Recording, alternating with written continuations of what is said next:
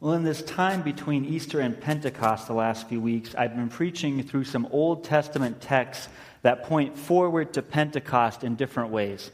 This morning, I'm going to be reading from Deuteronomy and talking about the party of Pentecost. Now, when we as Christians think of Pentecost, we usually think of the time in the book of Acts in the New Testament when the Holy Spirit came down in wind and fire and filled Christ's disciples with God's power. But Pentecost has a much, much longer history than that. In the Old Testament, the Israelites had a number of festivals that they celebrated every year, and the Feast of Pentecost, or the Feast of Weeks as it was called in the Old Testament, was one of the major times of celebration they had every year. So, for our text this morning, we'll be reading instructions about how the Israelites were supposed to celebrate the Feast of Pentecost. This feast would take place close to the end of the harvest season, just as people were finishing gathering in their crops. Let's read Deuteronomy 16, verses 9 to 12. Count off seven weeks from the time you begin to put the sickle to the standing grain. Then celebrate the Feast of Weeks to the Lord your God by giving a freewill offering in proportion to the blessings the Lord your God has given you and rejoice before the Lord your God at the place he will choose as a dwelling for his name. You, your sons and daughters, your men servants and maidservants, the Levites in your towns, and the aliens, the fatherless, and the widows living among you. Remember that you were slaves in Egypt and follow carefully these decrees. Now, since the Old Testament setting that we read about today is so different from our life here, I'm going to use some pictures from our time as missionaries in Nigeria to illustrate my points this morning. So you'll see those on the screen throughout the message. Now, as I said, Pentecost, or the Feast of Weeks, happened right at the end of harvest season. And of course, harvest time is incredibly busy in a farming society. People live and die based on how the harvest goes. So they are out working in the fields from dawn until dusk for weeks and weeks on end. For the rice harvest where we were in Nigeria, people would head out to the field early in the morning and they'd have these little knives that were maybe six inches long and kind of curved, and they'd spend the whole day cutting rice. So you'd take this knife and you'd bend down, you'd grab a handful, you'd cut it. You'd bend down, you'd grab a handful, you'd cut it, throw it in the pile, bend down, grab a handful, cut it, throw it in the pile, bend down, all day, day after day, week after week, pile after pile. People would be out in the fields harvesting and harvesting and harvesting and harvesting. And then, when all the rice was cut, groups of people would get together. They'd gather all of someone's rice crop up on a cloth or a tarp or whatever they could get hold of. And then they'd take some sticks and they'd beat it and they'd throw it in the air and they'd beat it some more to get the kernel separated from all the chaff and all the extra stuff that came with it. People would work and work and work at this. And when they got done with one field, they'd gather up the rice, they'd put it in someone's silo, they'd go on to the next field, and they'd repeat over and over and over again. But finally, everybody's harvest would be in, and people would be exhausted, but they would also have this sense of fullness and accomplishment. Their silos would be full, their stomachs would be full, and on a good year, their wallets would be full too. Now, that passage from Deuteronomy starts out with that sense of fullness and completion. In the Old Testament, seven was a number of completion. If something was done seven times, it was really done well, it was completed. At the beginning of everything, God created the world in six days, and then on the seventh day, He rested because everything was good and complete and filled up. Now, in Hebrew, the word for week is almost identical to the word for seven. So, when verses 9 and 10 talk about counting off seven weeks after you start the harvest, they're hinting at this sense of fullness. The NIV smooths that text out a little bit so it reads more smoothly, but literally it's something like count seven sevens. Remember, seven sevens. And then celebrate the Feast of Sevens, which becomes the Feast of Weeks in English. When Deuteronomy starts talking about the Feast of Weeks, it starts out with this sense of the symbolism of sevens in the background. We're supposed to understand from the subtle hints in this text that the harvest has come in and that it has been a good harvest and that God has blessed his people fully. Now, of course, for us today, it's hard to have that same sense because we aren't all full time farmers. Maybe if we were preaching this sermon in the middle of Iowa, we'd have it a little more clearly. But for us city folk, we have to translate a bit. So, what harvest has God blessed us with? What does a full harvest look like in our lives? Well, obviously, this is a bit different for each of us, but for all of us, God has made the world in such a way that people can work in it, that people's work can bring benefits and results and harvests. And God has given all of us different abilities, and He's given all of us different opportunities to use those abilities. And so, if we're Christians, any good work that we do, any good results that come from our work, those are the harvest that God has blessed us with. If you're in school and you study and work hard, and at the end you've really come to understand what you're studying, you get good grades, maybe you even get some scholarships, well, that's a form of harvest for us today. Or if you've poured your efforts into some project at work and you've seen things come together and you've built something that just works right, or you've gotten the contract, or you've solved the problem, or you've made a product work, that's a form of harvest in our lives. And even if you've just gone to work, you've done the work that was put in front of you, and you've provided for your family, that's a form of harvest in our lives today. Or if you've been really involved in things at church, if you've helped out with Springfest, or you've worked with children's ministries, or Sunday school, or been on a committee, or gone on service projects, and you've seen fruit come of that, that is a harvest from God in our lives today.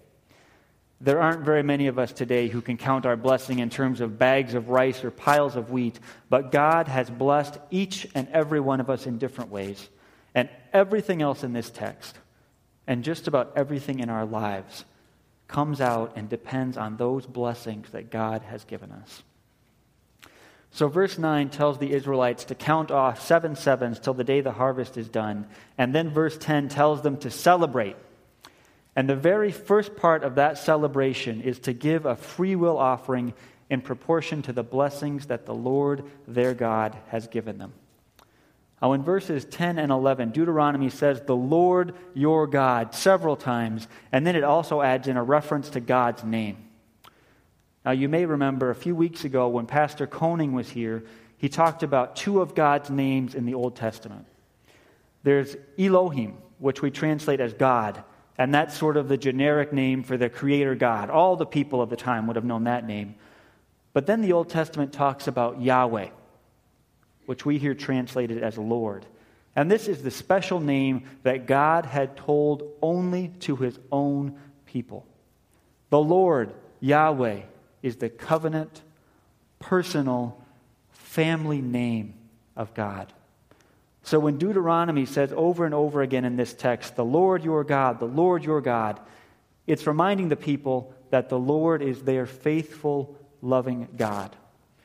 This is the God who has adopted them as his people. This is the God who has blessed them. This is the God who has saved them. So the offering of the Feast of Weeks begins with what God has already done for his people. Blessing generates offering, grace generates gratitude, salvation generates service. Now, in Nigeria, as the harvest would begin to come in, people would respond to God's blessing in kind. And their responding or paying in kind meant that instead of showing up with money, you'd show up with some harvest from your, prop, from your crops to pay for something. So people often would just take part of their harvest and they bring it right to the church service. So some Sunday mornings we'd show up to find a bucket full of corn or a bag of rice or a wheelbarrow full of grain just sitting right there in the middle of the congregation's worship space.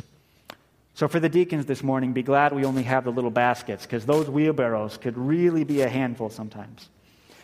But seriously, when we showed up and those gifts would be there, we would begin worship with a sense of God's tangible blessing. This was a concrete expression in our midst of God's people expressing their gratitude to the Lord God who had brought the rain, who had brought the rain, who had brought the sun, and who had brought the harvest. Now, again, for us here and now, it's a little bit more difficult to draw that straight line between what God has done for us and what we give back to God. If you're a farmer and you've seen the rain come, you've seen the sun come, and you've seen the crops grow, it can be pretty straightforward to say, God has arranged for this blessing to happen, so I'm going to give back to God. For us, we have to draw a little bit longer of a line and think about it a little bit more. So, how today do we celebrate what God has blessed us with? How do we give back from the harvest that He has given us? Well, to begin with, we give an offering back to the Lord whenever we use the abilities and opportunities that He places in our lives for His glory and to make creation work. When you, as a Christian, do any kind of work well, or when you do any kind of good work, you are celebrating God's blessing in your life. When you study hard, when you figure out a way to make a business run better, when you teach a child something new, when you raise children, you are using God's given gifts to create a harvest. And that can be an occasion for celebration and giving thanks back to God. We can also give thanks to God just by thanking Him. We can come here to church, and in each of our lives, we can pray, we can sing, and we can celebrate God's gifts in our lives. And of course, you've probably been waiting for this, we can also give an offering to God by giving our time and our money to church and to other good works. Now, this one can be a little bit harder to talk about.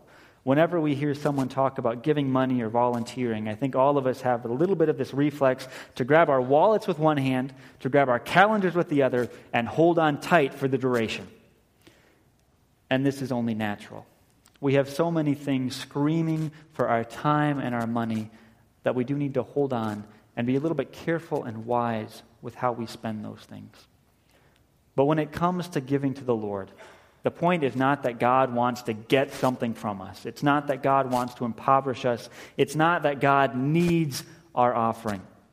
God has already given us everything we have, and everything good in our lives comes from God. The proper response to God's blessing is to celebrate by giving in gratitude. And of course, the Lord has blessed each and every one of us in different ways, and each of us is able to give back to the Lord in different ways. Some of us today can give thousands and thousands and thousands to the church without any trouble. Others of us have to keep our budgets really, really tight, and we're only able to give a few dollars every now and then. Some of us can spend hours and hours and hours involved with different church things, and some of us only have a little bit of time every now and then. God calls all of us to give as much as we can, but He's also blessed all of us differently. And in all of these things, it isn't really about the amounts. The amount of time and money that you give can be a thermometer for how your spiritual life is going. But the point isn't really how things look on the inside. The point is what is going on with your heart. God is not nearly so concerned with your wallet or with your calendar as he is with your heart. This is all about what your heart is getting wrapped up in. Is your heart getting wrapped up in and choked out by money, by the concerns of the world, by getting ahead in life, by keeping yourself safe from all concerns? Or is your heart getting wrapped up in God and in His work? Are you finding greater joy and freedom and blessing in Christ as your Lord and Savior? Is the Spirit leading you to deeper trust in Christ and to living out your faith more and more in all the areas of your life? when we give our offerings to God, we are declaring our thanks to God for blessing us. We are declaring our trust in God to provide for us. And we are also declaring our freedom from the slavery of stuff. God wants to set us free from all of those endless wants that we have. Left to ourselves, we so easily become slaves to things. Apart from God's work, all of us enslave ourselves to our desires, to our money, and to our stuff. When we give to God, we gain the freedom from the slavery of centering our lives around acquiring, protecting, and perpetually worrying about what we have and what we can get for ourselves. God has blessed all of us hugely in different ways. Don't miss the opportunity to celebrate God's gifts by giving an offering back to the Lord, however you're able. but also don't miss the joy and the freedom that comes in laying down our things and giving these offerings. The Lord has given us everything. He has brought us from death to new life in Christ, and He has filled our lives to overflowing with the Holy Spirit. Let God's grace guide your giving and celebrate through the offerings that you bring to the Lord. Now, Deuteronomy 16 continues in verse 11 with a call to rejoice in God. Verse 11 says it's party time, and that party is part of what the Feast of Weeks was about. There were worship services, certainly, and there was food, and there were time to see family and friends, and time just to rest and be refreshed after a long season of hard work for the harvest. So Deuter- Deuteronomy calls the people to rejoice, and it calls all of the people. Come and rejoice, you, says verse 11, and your son, your daughter, your slave, the Levite, the alien, the fatherless, the widow. Come together with everybody. Bring the whole community and all of you celebrate and rejoice. Have a party with the whole family. Now, the tribes we worked with in Nigeria had all kinds of traditional tribal religious festivals.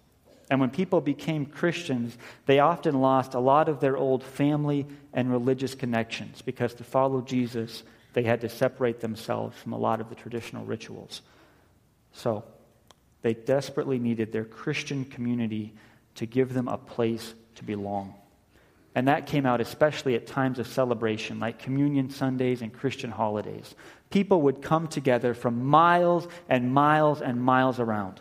And there'd be a meal or two, there would be a big worship service, there'd be singing and dancing, there'd be a sermon or sometimes two, there'd be testimonies and offerings, and then toward the end, we'd often share in communion.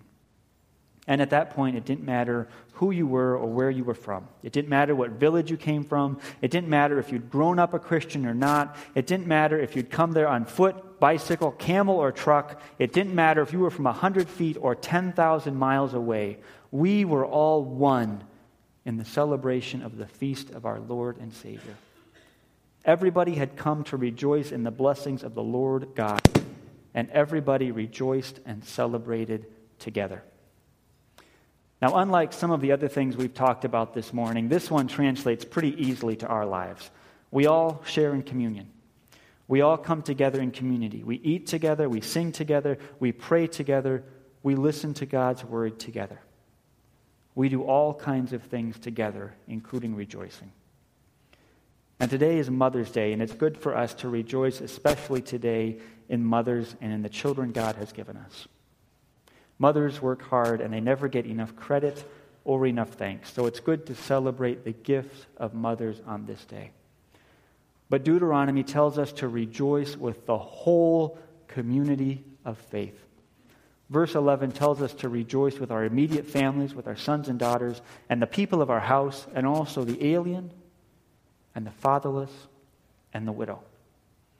We as Christians are called to celebrate with those in the spotlight and also with those who are on the edges. It's good for us this day to celebrate our mothers. But in our church, we also need to care for and welcome those among us who always wanted to be mothers or fathers and who never got the chance.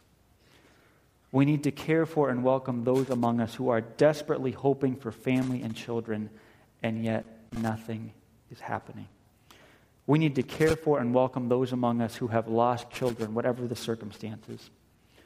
We need to care for and welcome the single parents in our midst and their children. We need to care for and welcome those who have lost their parents or who never knew their parents. We need to care for and welcome those who have lost a spouse and who are struggling to make it on their own. We need to care for and welcome the people on the margins, the people who don't quite have a place here yet the people who don't know where or how they fit. We are the family of God, and we are called to live together in all things. So when things are going well for you, invite others in. If you have a get together, remember to invite some people on the margins.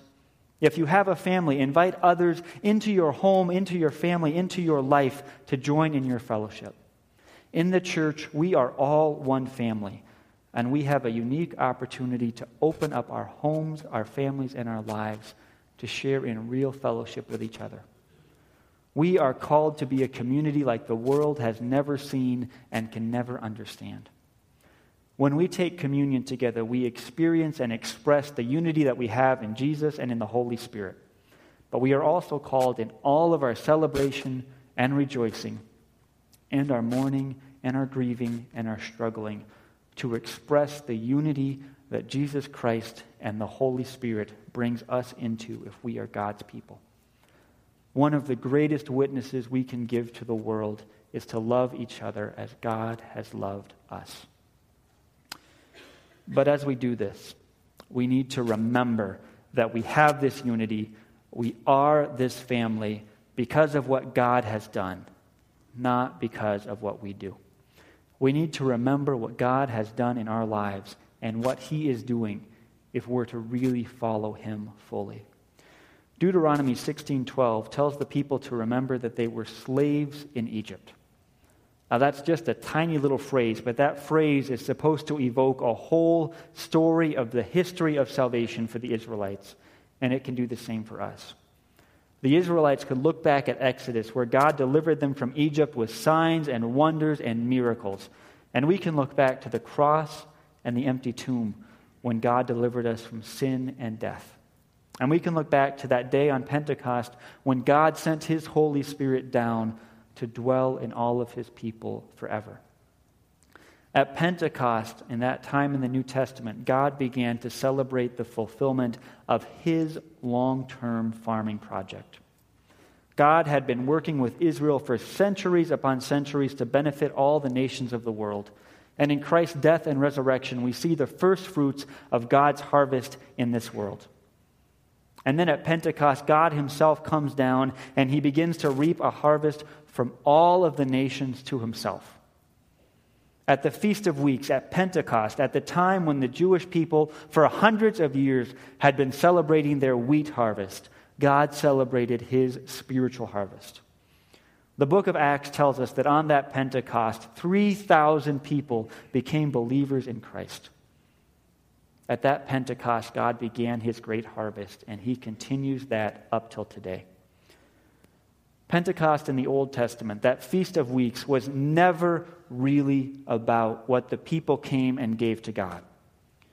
Yes, it was an occasion for the people to express their gratitude to God.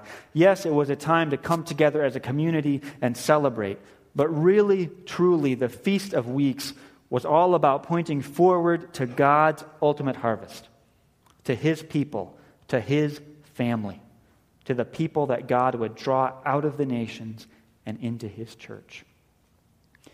Now, in the part of Nigeria where we lived and worked, people had been gathering physical harvests for thousands of years, but in just the past few decades, God has come there and has drawn a huge spiritual harvest. In that place where 30 years ago there were zero churches, now there are dozens and dozens.